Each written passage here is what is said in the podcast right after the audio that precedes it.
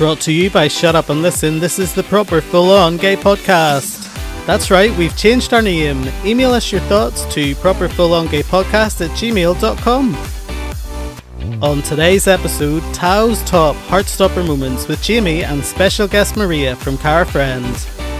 You can follow the show on social media at Proper Full On Gay Podcast and learn more about the show and our partners at properfullongaypodcast.com. Welcome back, Maria. It's so good to have you back with us. I'm so glad to be here. Why don't you introduce yourself again for all the folks who haven't listened to your previous episode? Yes, absolutely. So my name is Maria Giani Wilkinson, and I work with Cara Friend with the Youth Services. I'm the Regional Southeast Development Officer, and I've been there just over a year now. And I kind of work with just different groups, different LGBT provision across the Southeast, and help them kind of get trained up and know a bit more about how to work specifically with LGBT plus young people. And it's been a really great experience this last year. I can't believe I've been there a year now. Feels like I've been there forever, but also that I started yesterday, you know? I know it's nice whenever you find a job like that you kind of ease into, and then you're just like, it's so comfortable, you know, it's great. Tell us a bit about Cara Friend and the scope of the organization and what the organization exists for. Absolutely. So Cara Friend, I don't know, for people who are listening, Cara is a friend in Irish, so our name is actually just Friend, which I love. But Cara Friend is an LGBT service, and we provide multiple different services. So we have our national helpline, which has been going for 40 odd years now. I think our 45th anniversary is not next year, but the year after, I believe. And so it's been going on for years, our 50th anniversary. I really hope that Steve listening to this.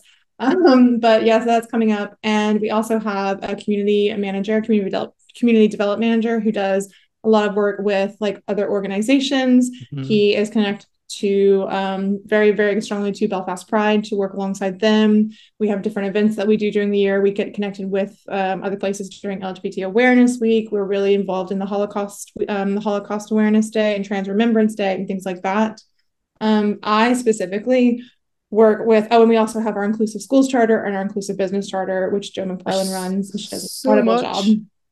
So much. She does an incredible job. I work obviously with the youth services, and that's specifically for youth groups. So we have a service that works with schools and a service that works with youth groups, which we find it's quite different the way it works. Yeah. And I think that way we can really center and hone in on what is actually needed, which is extremely important to us, that we're focusing on the needs of the young people where they're at. So. For sure. It seems like the organization has such a wide scope, because you don't just work with young people, you work with all different parts of the community.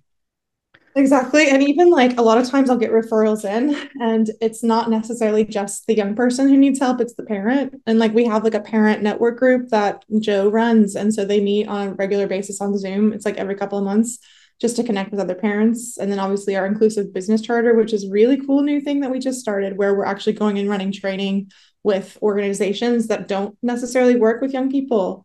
So it just seems to be blowing up left and right, you know, the kind of need for services catered to understanding and really just existing within the LGBT community, which is really, really cool to see and to be a part of.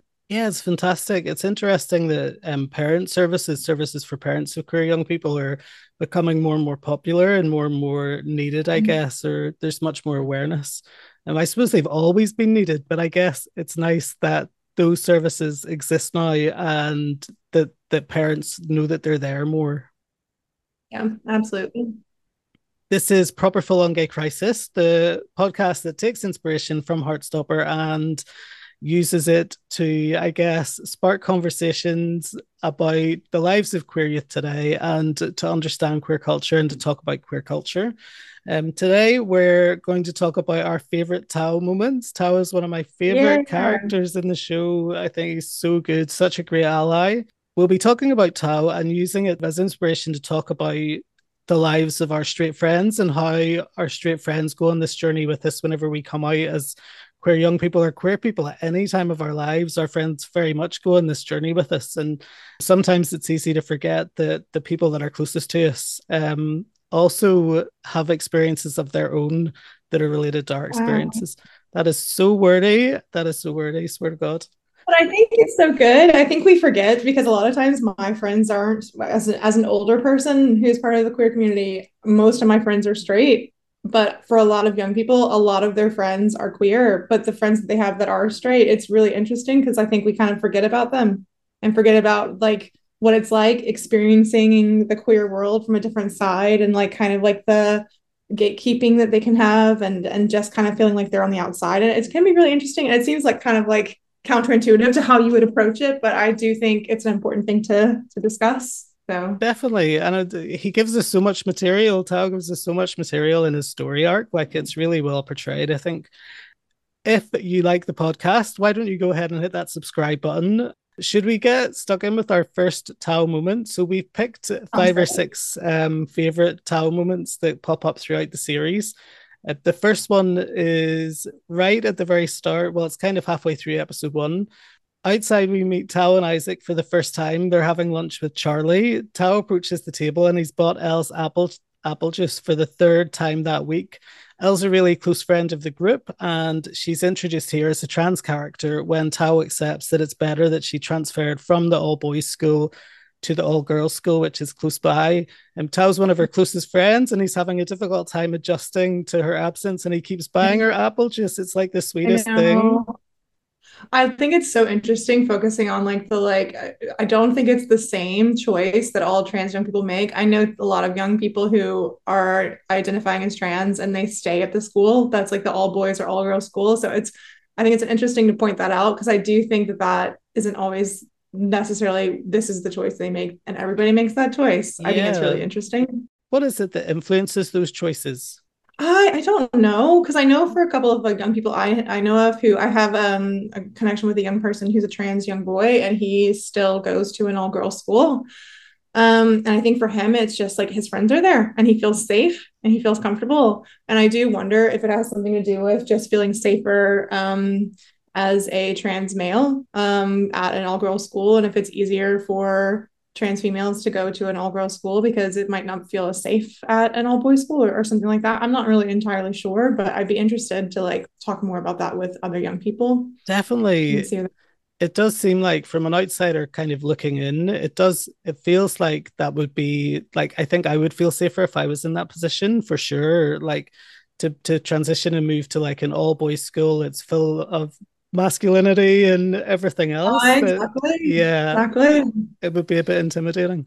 But yeah, you're right, it's interesting because trans people have all kinds of different experiences. Here Elle transfers to the all-girls school, and we heard whenever I met with Amelia, who also works at Cara Friend, a couple of weeks ago, and she was talking about a young person that she works with who left school for a couple of years before then returning to school. So yeah, it's interesting how their experiences are all so different. It's not like the same for each one, which I think is really, really well expressed in this show, because it's not like, it's one of the first times where you see the nuance of like the sexual orientation and the gender identity of young people. Just because you're a lesbian doesn't mean that your friend who's lesbian is going to live the same life or have the same understanding of the things around them, you know? And I think you even see it with Tao. Like, Tao is obviously like a straight, well, identifies as straight, but his views are not the same as people at his school that are straight. They're very, very different because of his experience and because of his friendships. And it makes you realize like the nuances are so important. Definitely. Which I think is why young people really are fond of this show in the first place. So definitely. And here we see he is having a hard time adjusting to this change. It must be really difficult for our straight friends, it must feel very different for our straight friends when we come out, especially if they're surprised to hear that one of their closest friends is part of the LGBT community. It must be so different. Yeah. I think it probably would be. I don't really remember when I was younger. I don't know if you ever did have anybody come out to you when you were younger. It's a lot more common now for people to be more open, of course. I mean, even when I was in college, it wasn't really like well accepted. So I don't really have a lot of experience of people coming out to me. I have experience of coming out, but not the other way around. It is. It's interesting. Like, I was outed, and then I think because my experience was so horrific, I don't think other queer kids at my school would have come out in a million years because of what happened to me. And I lost a few friends because of that. And I guess it was just, it's just part of it, isn't it? You know, is there anything like, what kind of things do you think that queer people can do to make that experience easier for our friends? I think it's a really interesting conversation. I feel like I have a lot more like experience hearing kids talk about how they experience it with their parents. And I think you can kind of play it in, especially when I talk to other leaders of groups, because a lot of times when we identify as something that is different than what like the rest of the people in the world identify as, we have this kind of wall that we build up of protection. And if people don't immediately understand or immediately jump on our side, we can get very angry. And I think a lot of young people experience that with their parents, where they come out to their parents as non-binary or as trans, and their parents are afraid or worried or don't necessarily always use their pronouns correctly the first time. And a lot of times the young people can respond with a lot of anger, I find, when it comes to that, which is a very understandable feeling. But I think it's recognizing that you need to have empathy for the person who's seeing you in a different way than they've always seen you. It's not necessarily saying, I don't accept you. It's saying, this is different. I need you to be patient with me as I get used to it. Not because I'm judging you, but because I've known you for so long as somebody else. And that is so difficult for young people, especially when they experience such negativity outside of their friend groups. So. That's so true, because in a way, as queer people who maybe gain an understanding of our sexual orientation over a number of years or over a period of time before we build up to this moment where we decide, actually, now it's the right time for me to come out. And we've had time to prepare for that conversation and we've been building up to it. But for our friends and family, it's like the first time that they've heard it. So it's kind of understandable that they might be a bit surprised, you know? I came out as bisexual last year or earlier this year. And I remember getting some messages or hearing about some messages my husband got that really hurt me. Do you know, like they weren't mean. They were concerned, and there was a bit of that like phobicness that like tinged it, but also the way that I responded to it was trying to respond to it out of like a bit of like that more patience. And I think that's very difficult to expect young people to do, because I think that comes with resilience and experience and growing up and like dealing with those things in a way that, you know, you're handling your emotions. But it made things a lot easier handling it that way from my end, because then those relationships stayed solid. Yeah, and they stayed there, and able to help them see things from a different perspective. I think we talked about last time I was on the podcast. It's like, things aren't going to change by being combative. They're going to change by being willing to like reach to the other side, you know? That's so true. Yeah, that's so true. But you're right. As a teenager with all the hormones and everything else that's going on, it can be really difficult to take a step back and look at the situation almost from outside. And I think that's something that we see in Tao as the show progresses. Like in the first couple of episodes, we don't really get much of Tao, but later in the season, you get to see where he's reflecting on his behavior and everything else. That's actually really interesting and also must be quite challenging. As the conversation here progresses, Charlie's attention's caught by Nick Nelson, who's playing rugby in the distance. So Nick is the guy he sits next to in class, if you remember back to season one when they're still friends. Tao jokes about him looking like a golden retriever and is surprised to hear that Nick and Charlie are actually talking to each other and that they're becoming friends. He warns Charlie to be careful. He's the star rugby player and they're just a trio of borderline outcasts. He's worried that some of the rugby boys are like the people that used to bully Charlie, and he gives him a bit of a warning. Tao's friendship group, he feels really threatened here. He feels really threatened here by what's happening.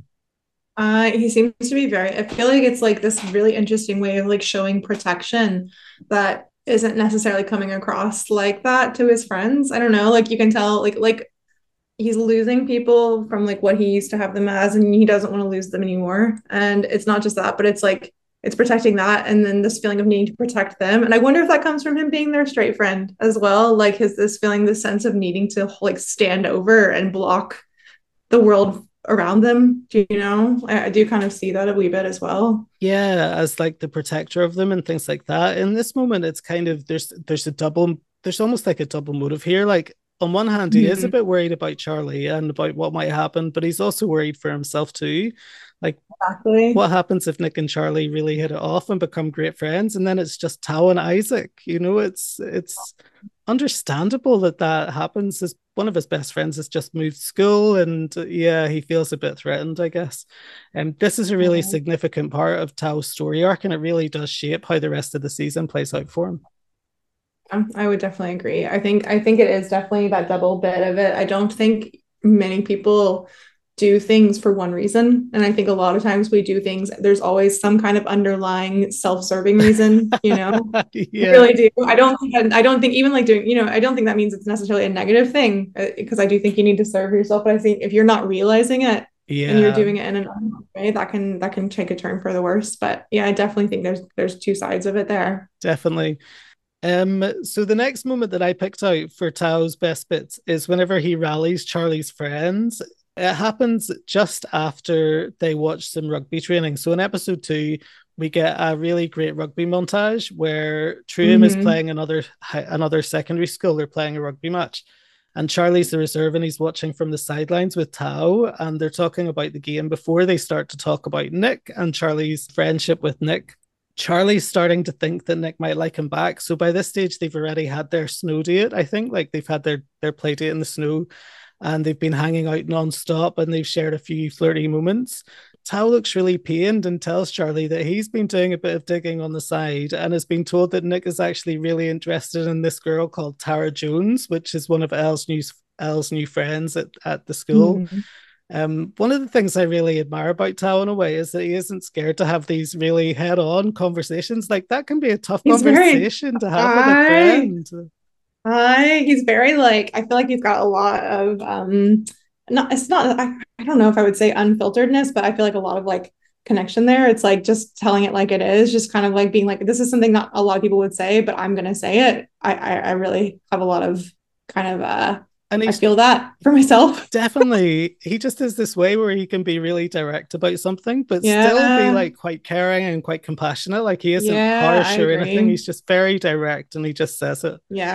On the rugby pitch, Nick scores the winning try as the game ends, and the team crowd round him to celebrate, but he's really more interested in Charlie. Like, you see him break away from the rugby team, and he's kind of looking for Charlie at the sidelines, and he calls Charlie's name whenever he sees that he's distracted, and Charlie's disappointed expression breaks for a second, and he waves at Nick. And then as the scene ends, Tao texts all their friends to tell them that there's an emergency Charlie situation. And yeah, I really love that moment where Tao he's recognized that Charlie's a bit upset and that he's going to get all of his friends round to kind of protect him and rally around him and support him a little bit. Such a teenage thing to do. I just would love to know, like, whenever I think about like the young people I work with and like kind of like people I know at home as well, it's like, who's the Tao in their friend group? Because I feel like everybody has that. It's, I don't know. Is he like the mom of the group? I don't know if that's necessarily true. But do you know what I mean? It's like, there's like always, it's like the mayonnaise or there's somebody in your group who kind of does that, who kind of like, is that kind of role in a friend group, which I think is really relatable for the show and for the story as well. Definitely. Do people ever bring their straight friends to your youth groups? Or is it like kind of like, how does it work? Is it are they allowed to bring their straight friends? I mean, they're more than, for some of the groups, yes. We like, it's like for allies as well. We don't really have a lot of them. I think more that you really talk to young people today, the more you realize that there's so many of them who, even if they are straight, they don't necessarily feel like that's maybe exactly. They're still questioning their identity and kind of like exploring it. And I think for a lot of the groups, if they are bringing their straight friend, it's because their straight friend is also interested, or if it's because they want to go to a group and they're scared and they want to bring their friend. But I don't have a lot of experience seeing a lot of like straight people at the groups. Yeah. Yeah, I think it's just, there's so many young people who are questioning their identity and not sure about whether or not their identity is what they thought it was, that it's not as common to see them come without some kind of question in their mind, you know? Yeah, so that's really interesting that it's a place away from the rest of their lives rather than something that they try to kind of integrate at the start. I guess that comes with time, doesn't it? As you become more comfortable. I think so. I definitely think so. Identity and stuff. They meet later that night in Tao's bedroom. Tao and Isaac sit on the floor with Charlie while he scrolls through Tara's Instagram page. Again, it's such like, he hasn't done that. He hasn't done that. Tao reminds Charlie that people are straight sometimes, and Isaac interjects to say that it doesn't mean that she likes Nick back and that he just wants to believe in romance. Oh, Isaac. It's such a nice little Isaac moment. I know. I love Isaac. He does seem... I love that.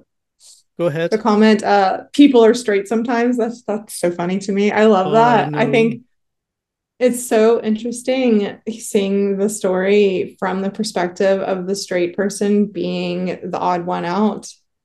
Isn't it? That's so true. Like, it's so, and it's like the common theme is being queer, and it's like, oh, you're straight, weird. Like that. It's just so funny. I love that. Yeah. Anyways. At this stage, it seems really intent that Tao wants to put a pin in this whole Nick and Charlie business and totally like put a kibosh on it. It makes me kind of question his motives a little bit again. Like he's rallying the troops around Charlie and being supportive, but at the same time, he's trying to almost coerce the others into coming along with his narrative that Nick's straight and that Charlie needs to get over it and move on, you know. Is that the real reason that he got them all together? Because he wants to persuade Charlie that he has to put an end to this. It's like this weird sense of like whenever you feel like you have to like protect it, and then like you kind of you mix in your head between what's the right thing to do and what keeps you in control. And because you are in control and you're losing control, you start making choices sometimes that feels like the right thing, but really it's just about keeping control. I don't know if you've ever, but that's kind of a way I would be looking at it here. But yeah, definitely that almost like Tao needs the others to kind of, I don't know, restrain Charlie in a way. Does that make sense? Yeah, it does. It's like, I don't know how, I'm trying to like think of how to put it into words really, and I'm really struggling here, but it's like it's almost like he's fighting the change. Like he sees this change where Charlie has started to befriend Nick, and he needs to put a stop to that change taking shape almost. I don't know if that makes any sense at all. No, because I definitely agree with you, but it's an interesting, because I do think it's like using his kind of position in the group in a way that he doesn't, I don't know if he realizes that's what he's doing, if that makes sense. I think there's this weird kind of bit where it's like he probably in his head has like part of him and thinks I'm doing this to protect Charlie and my friends. Yeah. But there's some part back here that in the back of his head that's like, yes, but I'm also doing this because I don't want to lose these people. So here's the main part of it. That's I'm protecting my friend. But then back here is this part that's actually saying I'm protecting myself. And I don't know if he even realizes he's doing that. Do you know? Yeah, Definitely. And that's a huge part of it, isn't it? That he needs to... Yeah, he's protecting himself from potentially losing Charlie from their friendship group. Yeah. Which is what he sees as a bit of a threat. When Elle arrives, they ask her if she knows Tara and if she can ask whether or not Tara likes Nick Nelson.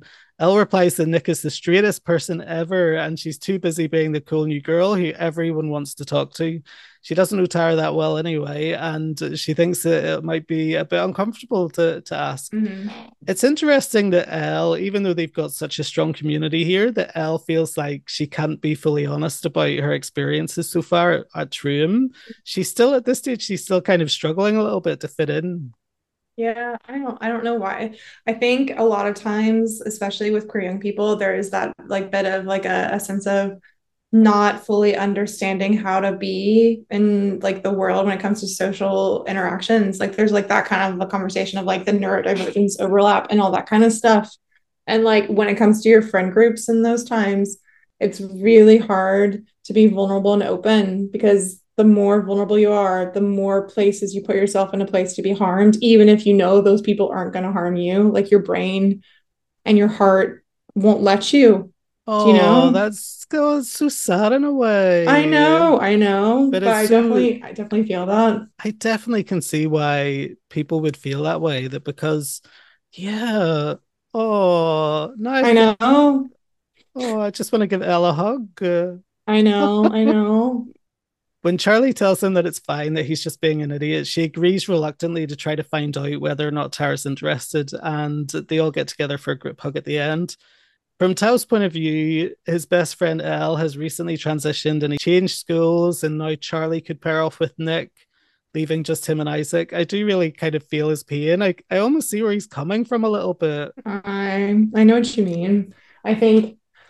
And it's just that consistent kind of like theme throughout of like trying to hold on to what you used to have. And it's really interesting because like as like the story goes on in the episodes, I feel like Tao changes as well, and like his experience and his feelings about a lot of things change. So it's like this really interesting story overall of like what used to be, what is, and then coming to what could be, which is like obviously a very general narrative sense of stories, yeah. But it's a really, really good way. I think it's presented in a really good way, and like kind of the inner emotions of Tao and his experiences.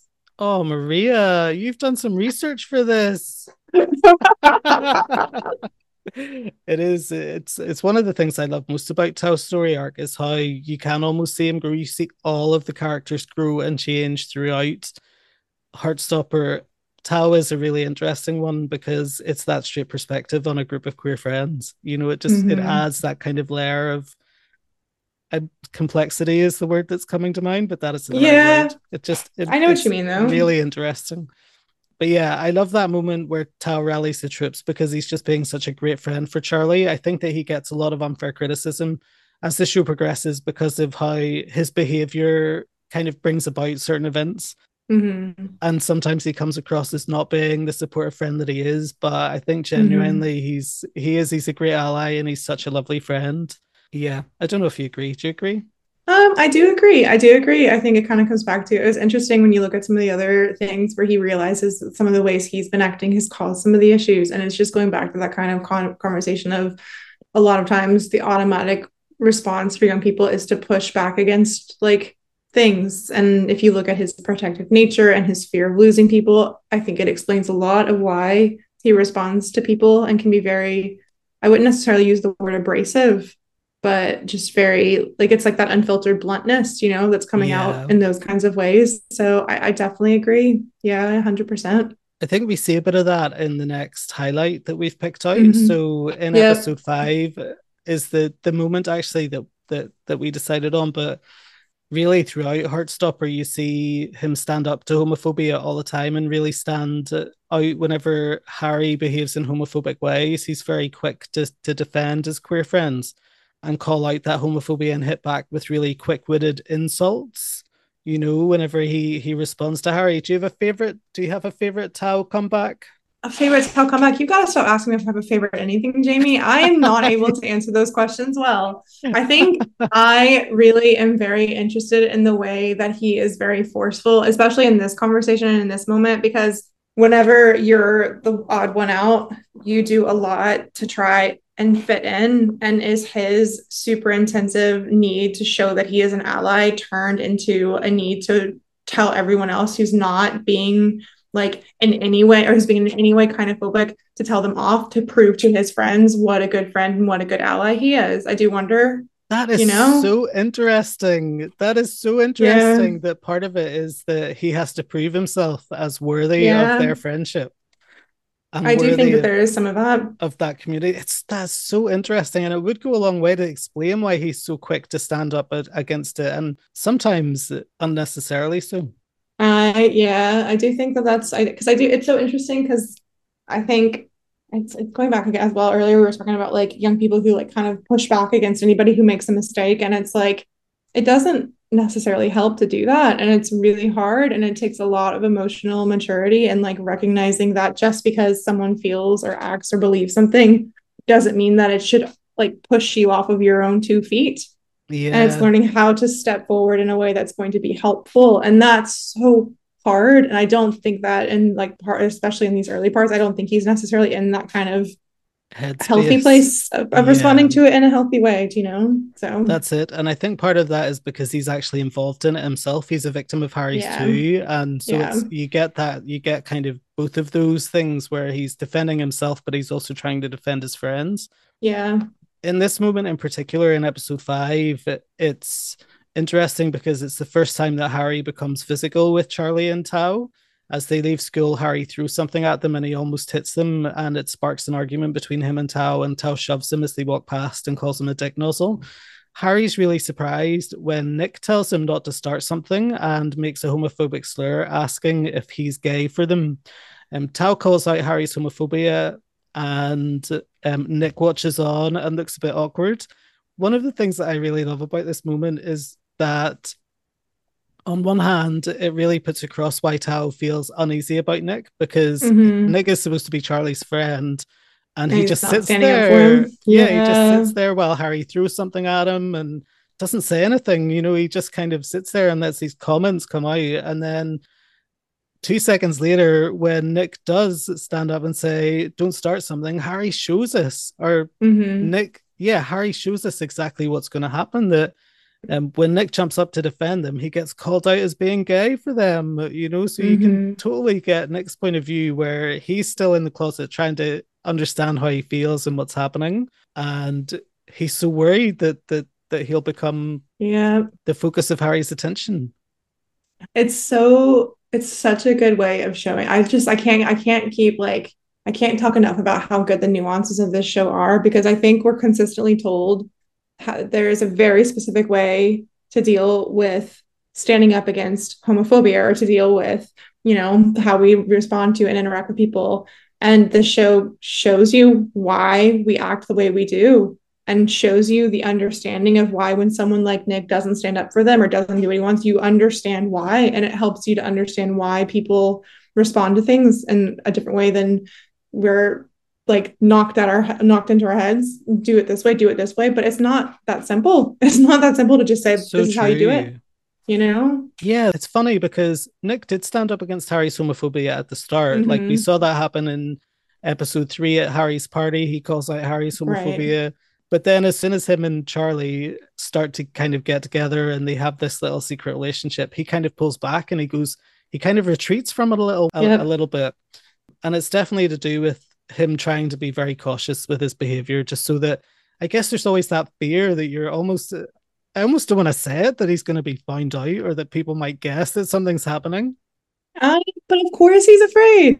I think that's a totally understandable, because I think that's one of those things where it's like, I feel like there's this kind of like pushback against like being in the closet, or like, I don't want to be with somebody who's in the closet, or you shouldn't be afraid to be gay. But of course he is, because he spent his whole life being straight and being around people who've made comments that like haven't been about him that he thought. So of course I think that's totally understandable. And like, I know for myself, I still deal with a whole bunch of internalized biphobia, a whole bunch of internalized homophobia. And it's so difficult. And like, sure, I might be straight passing because I'm in a straight, quote unquote, straight relationship, but it's really hard to deal with your own personal biases that you've lived, you know, however many years with. And this boy is he's a teenager. He's lived in the same mindset for this long. Of course, I think we need to be so much more understanding about that, but it's hard because people see things from their own perspective. They don't always see things from other people's perspectives, you know?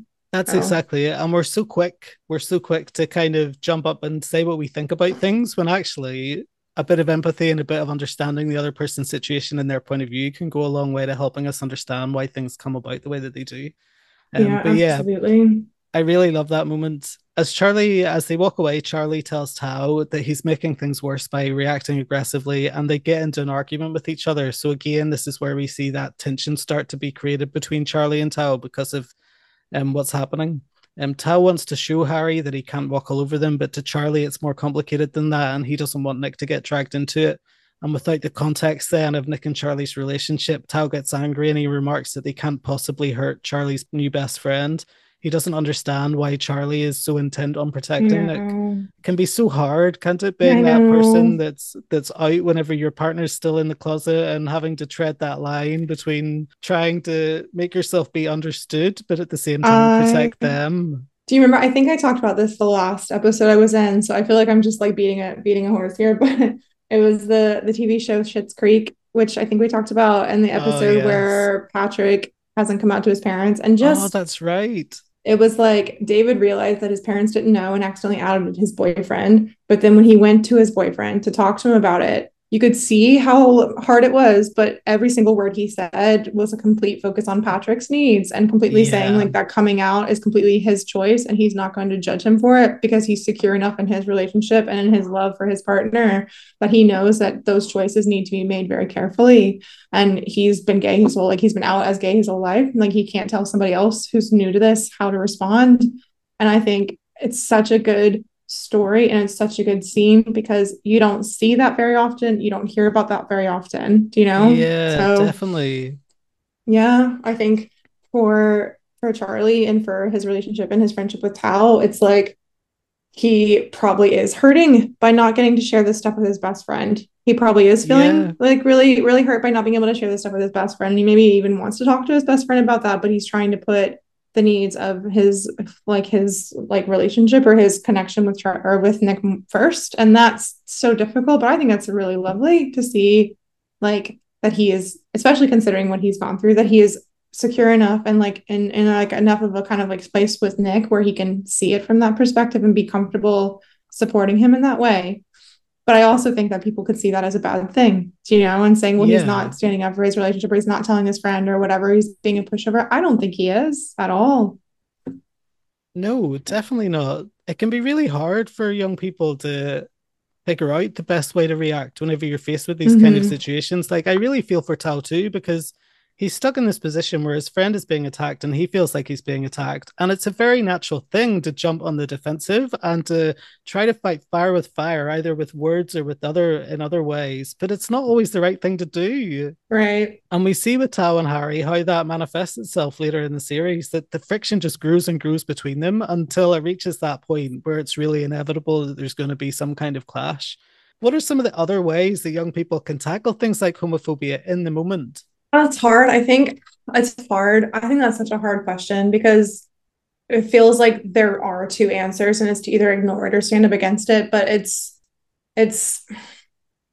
like not letting your emotions affect your expression. Like, the way we live, there's multiple different parts of who we are, like the way what we think and how we feel and what we say. Those are all three different things. So it's the process between the experiencing and thinking about it and feeling about it, and then putting something back out there.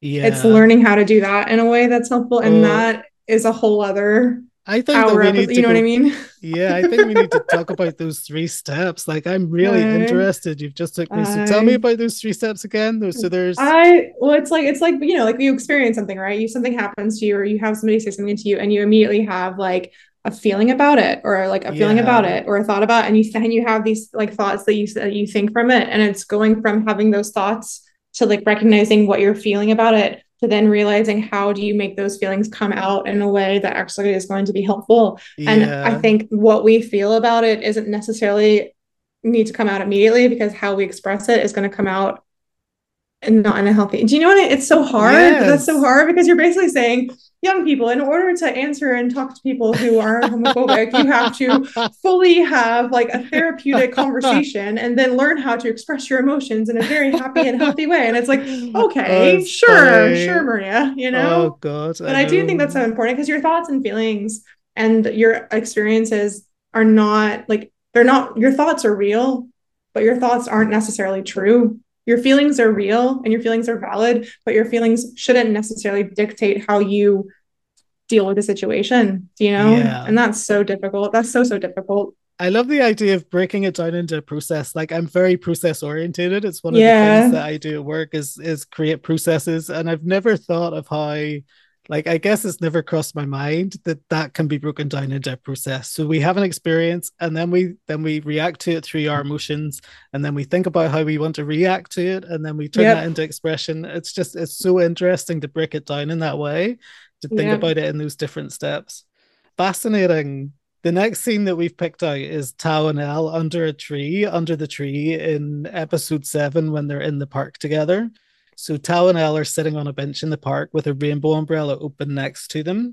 Tao has been reflecting, and he's realized that Harry picking on him and Charlie is partially his fault. He's been fighting back and making them both a target. I love that we get these little moments that Tao is growing up and he's maturing. And for a 15-year-old to be able to take a step back from this highly emotional situation and to reflect on his behavior and to come back and say, actually, I think I've made things worse here, is so huge. Like, that seems enormous.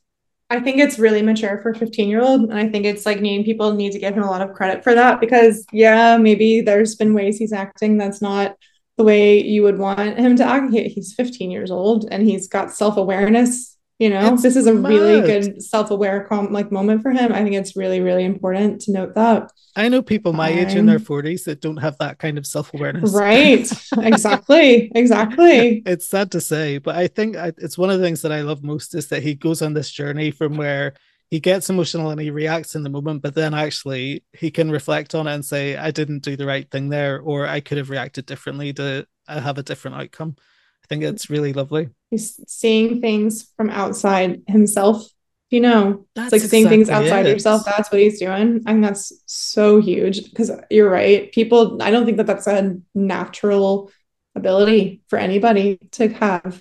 I know, it's almost like you have to train yourself to do it, you know, don't you? Mm-hmm. You almost have to be aware of it so that you it's something that you have to do purposefully. You don't do it by mistake. Yeah. I think a lot of things that we do in life, we do because it's kind of built into us, like breathing and our heart beating and all that kind of stuff that just happens. Right, and a lot of our emotions and a lot of things just happen.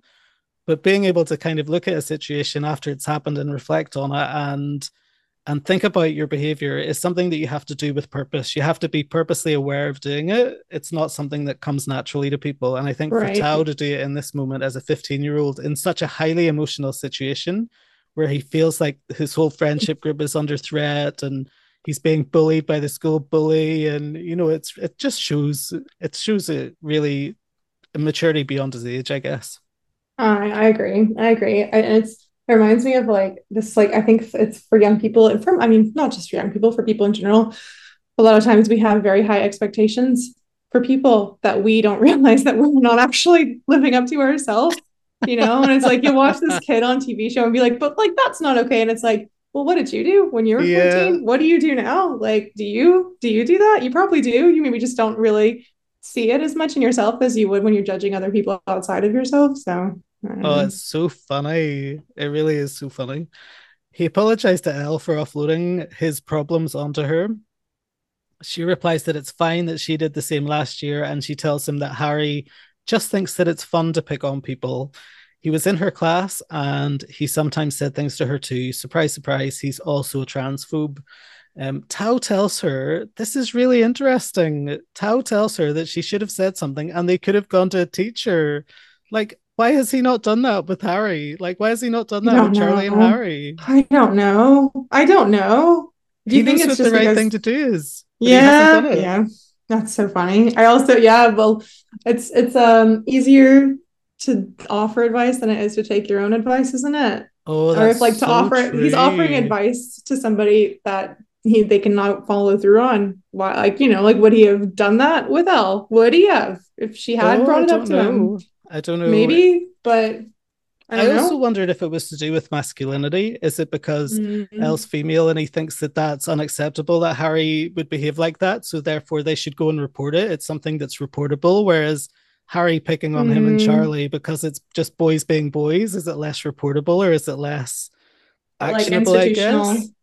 That's a really interesting point. I didn't think about that. That's actually a really interesting point.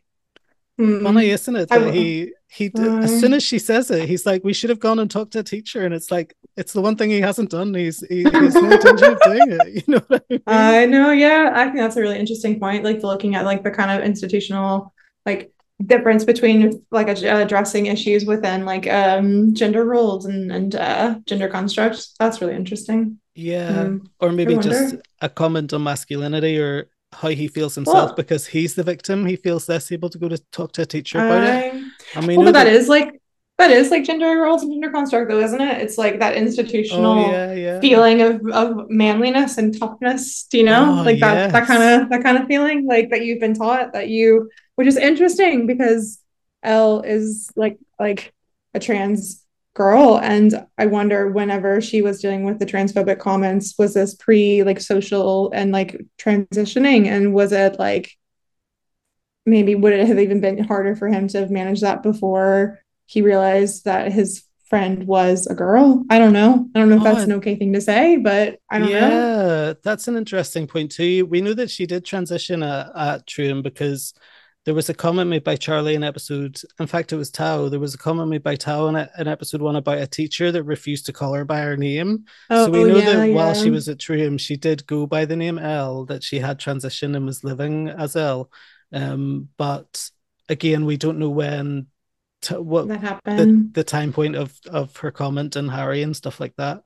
But yeah, it's interesting to think about how that might change Tao's reaction to the situation. Yeah. Elle tells Tao that she isn't surprised that Nick started a fight with Harry, especially if Harry was picking on Charlie.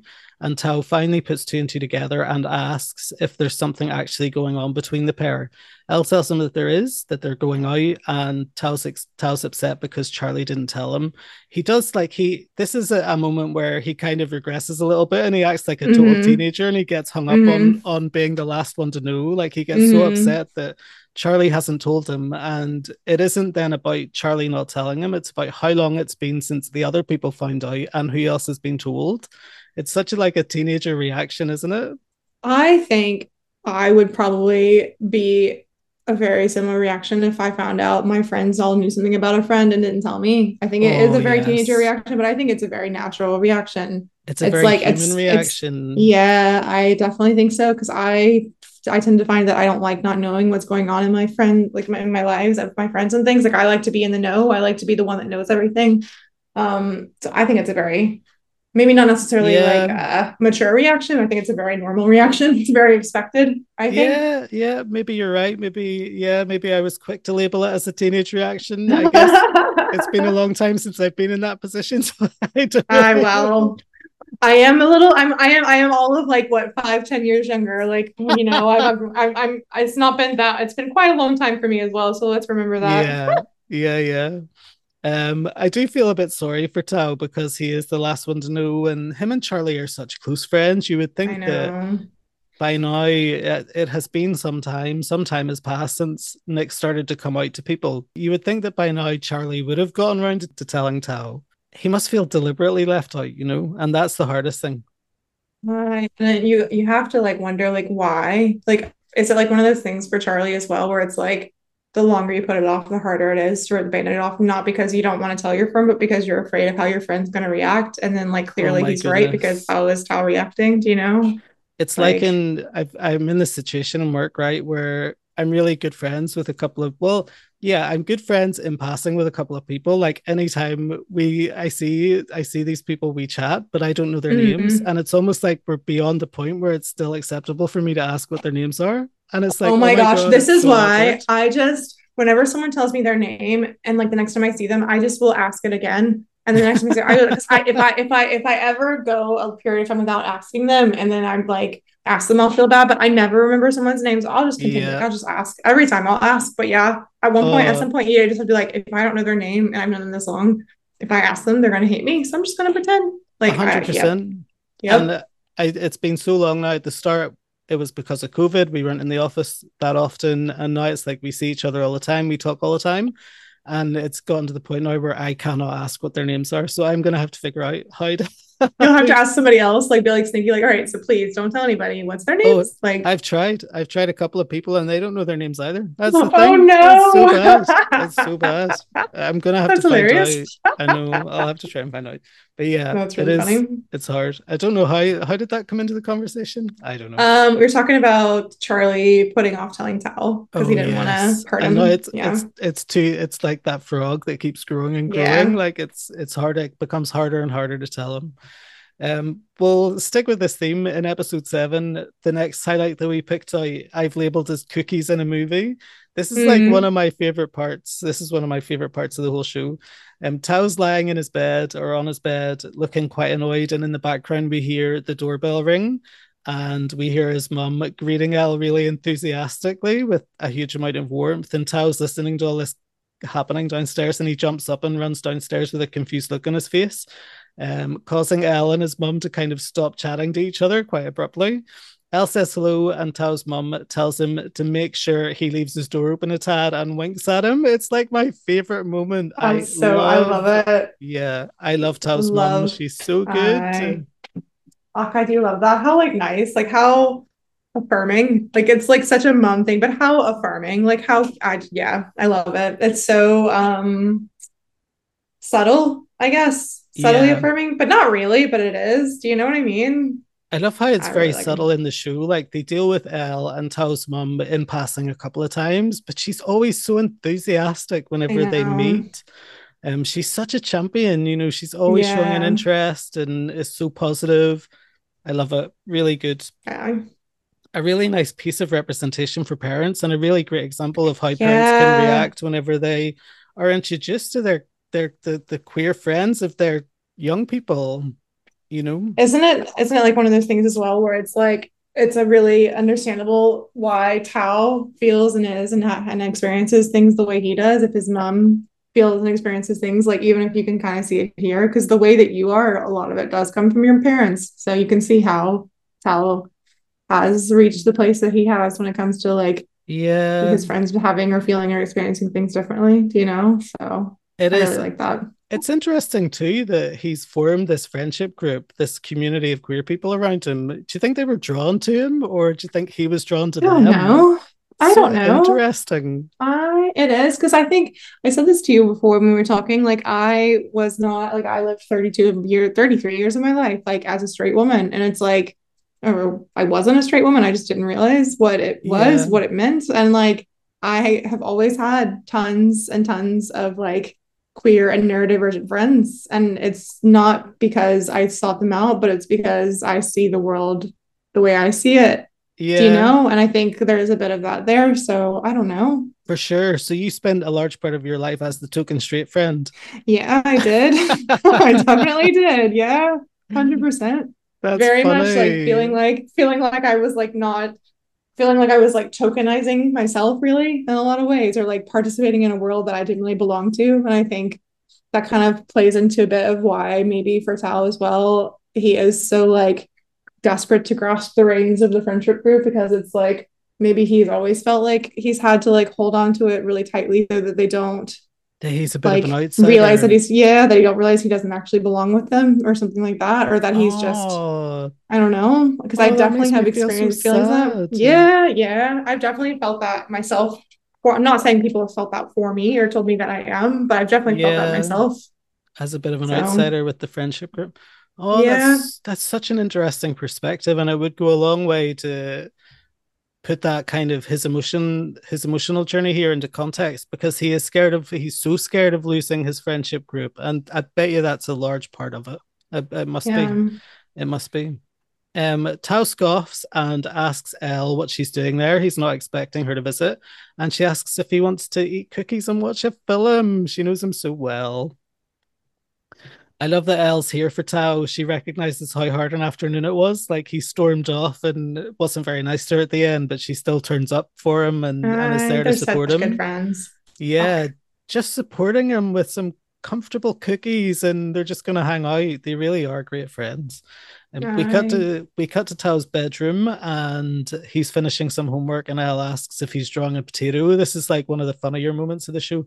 It's supposed to be a shoe, he replies, and they talk about it being a mistake that he's taking an art GCSE. He apologizes to Elle for how he acted earlier. Again, a really great moment of reflection. He knows that it isn't her fault that Charlie hasn't told him. He thinks that it's because Charlie's worried that he'll let something slip and out Nick to the rest of his friends.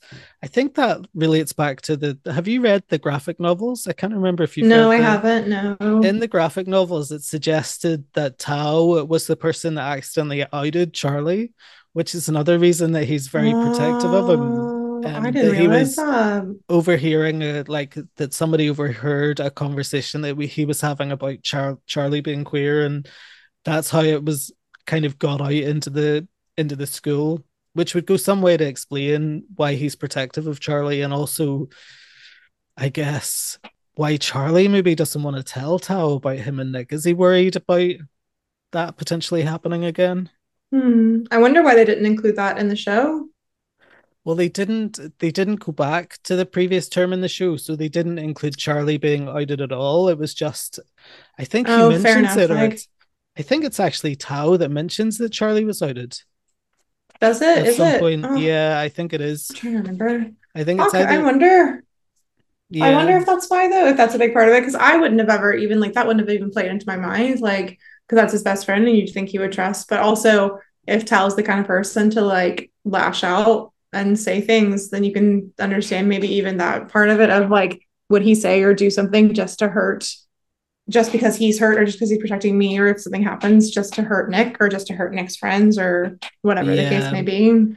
I think we did see that after Tao's fight with Harry at the end of episode 7, wasn't it? 7, yeah. No, it wasn't the one before episode, the calling out Harry. No, I think the fight, the actual physical fight with Harry was at the end of episode 7. Oh, right, yeah. He's blaming, like, in that moment, he blames Charlie for everything that's happened, and he's very, very upset.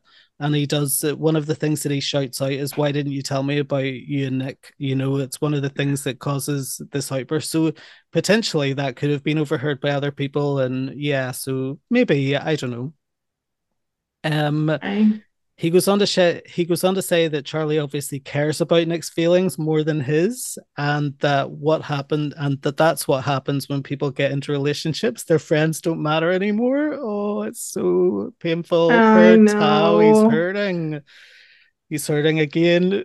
I want to say that that's such a teenage response, you know, to automatically assume that just because he cares for Nick, it means that he no longer cares for Tao, which isn't the case whenever you get into relationships, you know. Elle jokes that maybe it's because he's worried that Tao will force Nick to watch Donnie Darko like he did with them. I love Elle's use of humor here to kind of diffuse some of the tension and some of the emotion. Yeah, it's so good, isn't it? She knows how to like use that to actually like make it better. Like she's not just dismissing him. She's like trying to like be there for him in a way that's like going to get him out of his headspace, which is really love. I think it's really great. Yeah, I agree. It is. It shows great emotional depth of Tao here that he's able to open up to Elle about this kind of stuff too. You know, it really does. For a 15-year-old, you know, it's a real moment of vulnerability for him, showing that he has, again, some really great self-awareness. He opens up to Elle about not knowing why he's so scared of being alone. And she tells him that it's how she felt whenever she started her new school. She was scared, but that everything turned out okay once she started to put herself out there again. You know, it's such a heart-wrenching moment. I know. He recognizes that he's scared of being alone.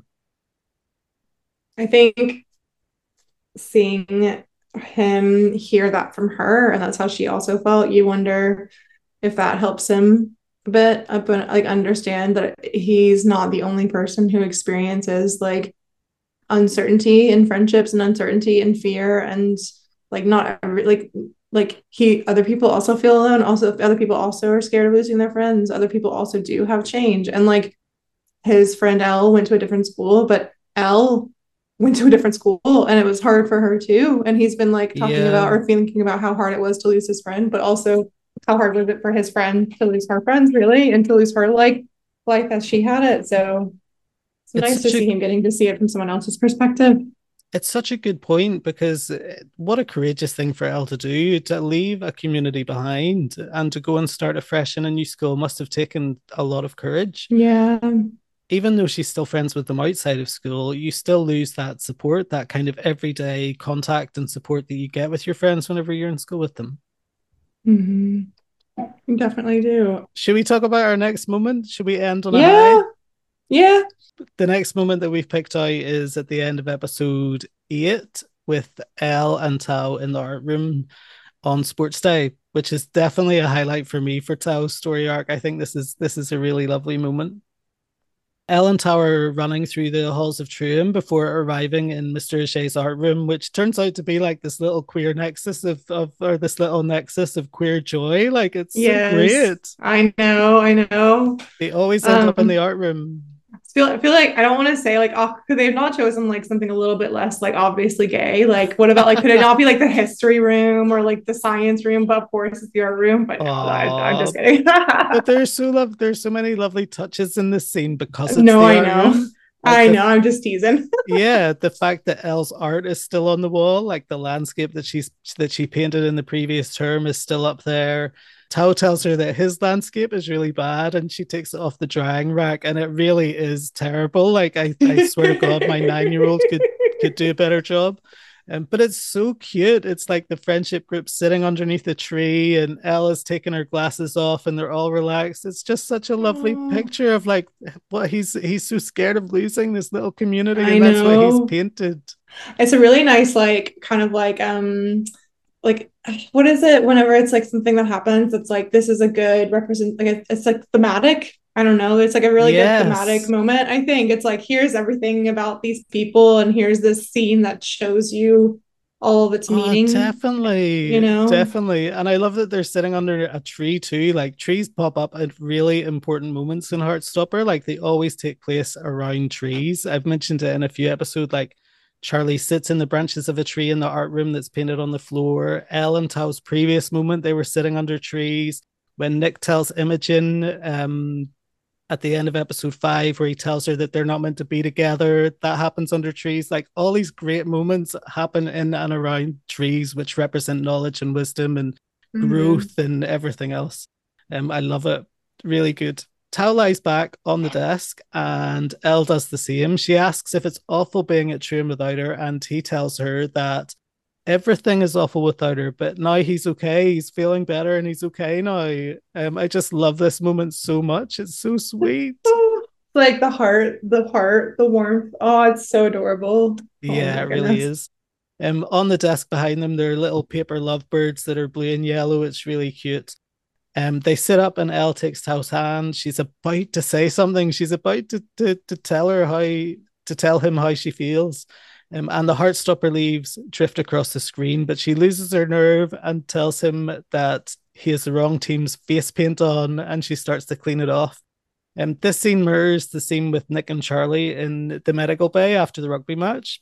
It's almost an exact mirror of the two, and in a way they're juxtaposing the two relationships. So Charlie falling for his straight friend and Tao here falling for his trans friend.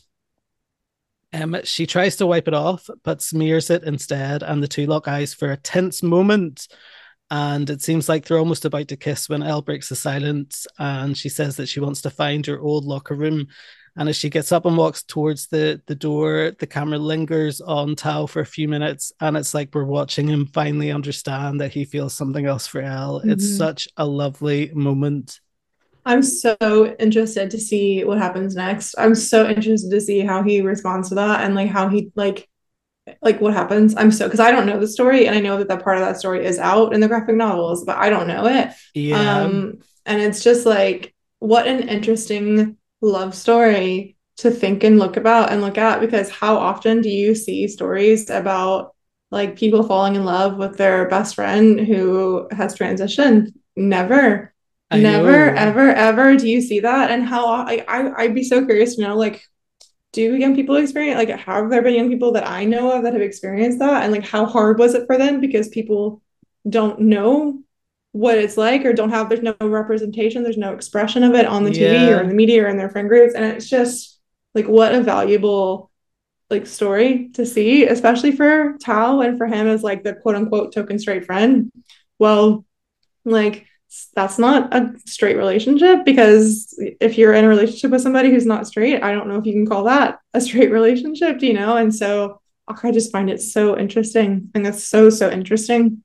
It is. It's a really, I love how it's a cisgendered straight young man who's falling for a transgender female who, and it's just about them crushing on each other. It isn't about anything else. You know, they haven't taken the easy way out by building a load of drama around this blossoming relationship. It's just so pure and sweet. Yeah. And we see as we follow them outside back into sports day, where they're still being really affectionate with each other and everything else, that I just think it's going to be a really lovely romance to watch. And I can't wait. I think it's going to be incredible.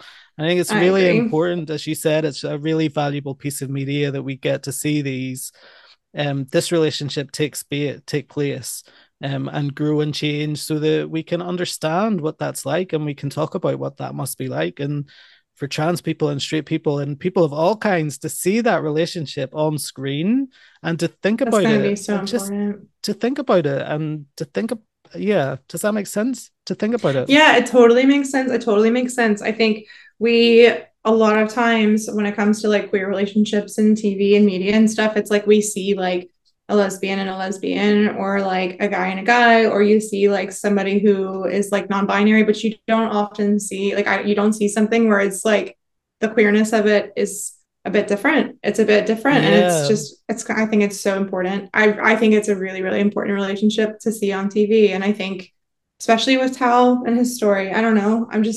I'll be really interested. It kind of makes me want to read the novel, but I don't really feel like reading. So, well, it's a graphic novel. There's not many, that's there true. Many words. Not a lot of words. That's fair enough. Like maybe they're quick. Get them for the plane for your trip home. You can read them on the plane. Oh, that's a good idea. There you go. Yeah, and I love that it's not.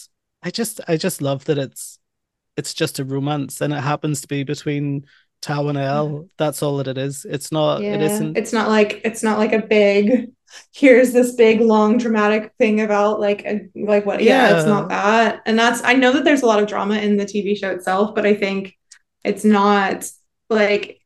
I don't know. It's just so much better. I don't know. It's just so much better than the typical like gay love story. Yeah, you know? A lot of the drama that we get is drama associated with being a teenager. It's not drama associated with being queer. It's like exactly being bullied at school is something that happens to a lot of young people. It doesn't just happen to queer young people. It happens to straight young people too. Falling for your best friend doesn't happen just to queer young people. It happens to all young people. Like, these are just stories about what it's like to be a teenager, and the characters happen to be queer. It's like it's not about the trauma of being gay. It's about the experience of being a teenager through the lens of being gay. Exactly. Yeah. And that's why it's so lovely and so important. And yeah, it's great. What's your favorite Tao moment in the story arc? What's your favorite Tao thing now that we've talked about them all? Of all of the ones, I would say my favorite, of all the ones that we've seen that we talked about, especially today, I think my favorite one is probably the one where he realizes that Charlie and Nick are together, or that there's something, and then feels, I think partly because I feel like his reaction, his experience there, for me, I would say I'm quite an emotional, like I struggle with my emotions. Like I have ADHD, I'm autistic, I'm queer, all these things. And I've always really struggled, and just watching him, after having had like quite an emotionally mature moment, respond in a way that you're like, oh, come on now. I feel like it's very relatable, I think, for me. Definitely. But I think I really like seeing his moments of kind of like the bits of growth followed by the bits of like being a bit immature. I really like that. I think it's really relatable personally. It's exactly how life is, you know. Exactly. I'm always reminded of the moment, like whenever him and Nick are bonding, like over lunch. This is, I think it happens in episode 7-2, maybe the start of episode 8, where they're both looking for Charlie, and they both thought Charlie was with the other one. And they're like, well, where is Charlie? And they give each other some advice. Nick tells Tao that he should go and have a conversation with Charlie. And Tao's like, no, I want to stay pissed off for a bit longer. You know, it's like... yeah, I get that. I get it, mate. Go on. Totally. It's so relatable. It's like, actually, I'm not ready yet. I just want to be pissed off for a while. What about you then? What was your favorite of all the moments? I know you said earlier, but from the ones we talked about. Yeah. It's more of a Tao mum moment. I just love Tao's mum so much. I love Tao's mum so much. She's such a good ally. She's such a champion for Elle. And I love that representation where we see that sometimes the allies that we find are in really surprising places, you know, and they're not really the people that you would expect. And I just think it's lovely. It's really, really nice and pure and joy-filled. For Tao, I think it's, I love how quick he is and how funny he is. I think humor is a great way of diffusing, of standing up against homophobia whenever you can turn it into a joke and make light of it. And I know that with Tao, he strikes a nerve a few times and it doesn't end well, but I think the use of humor can be a good defense against homophobia. And I think that he shows us great strength in how resilient he is. I don't know if that makes sense, actually. I don't know. It definitely makes sense. I think it definitely makes sense. Yeah.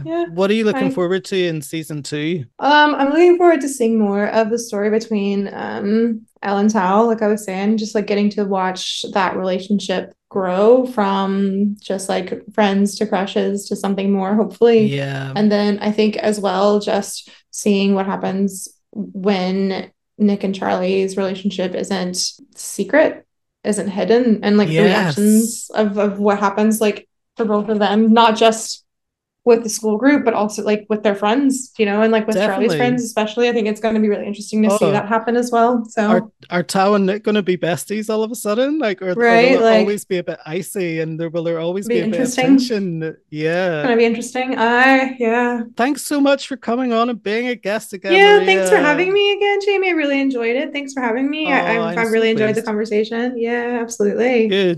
Good. So I guess we should say bye to the listeners. Yes, thanks for listening. And again, yes, I appreciate you having me on today, Jamie. So thanks so much for listening. We really appreciate it. We're very humbled. I do say we're very humbled by people tuning in to hearing what we have to say. We hope you enjoyed the show. Should we say goodbye? Bye. Thanks, everyone. This episode was produced by Shut Up and Listen in partnership with Cara Friend. You can follow us on social media at Proper Full On Gay Podcast, learn more about the show and our partners at properfullongaypodcast.com, and discover our other hit shows at shutup.world.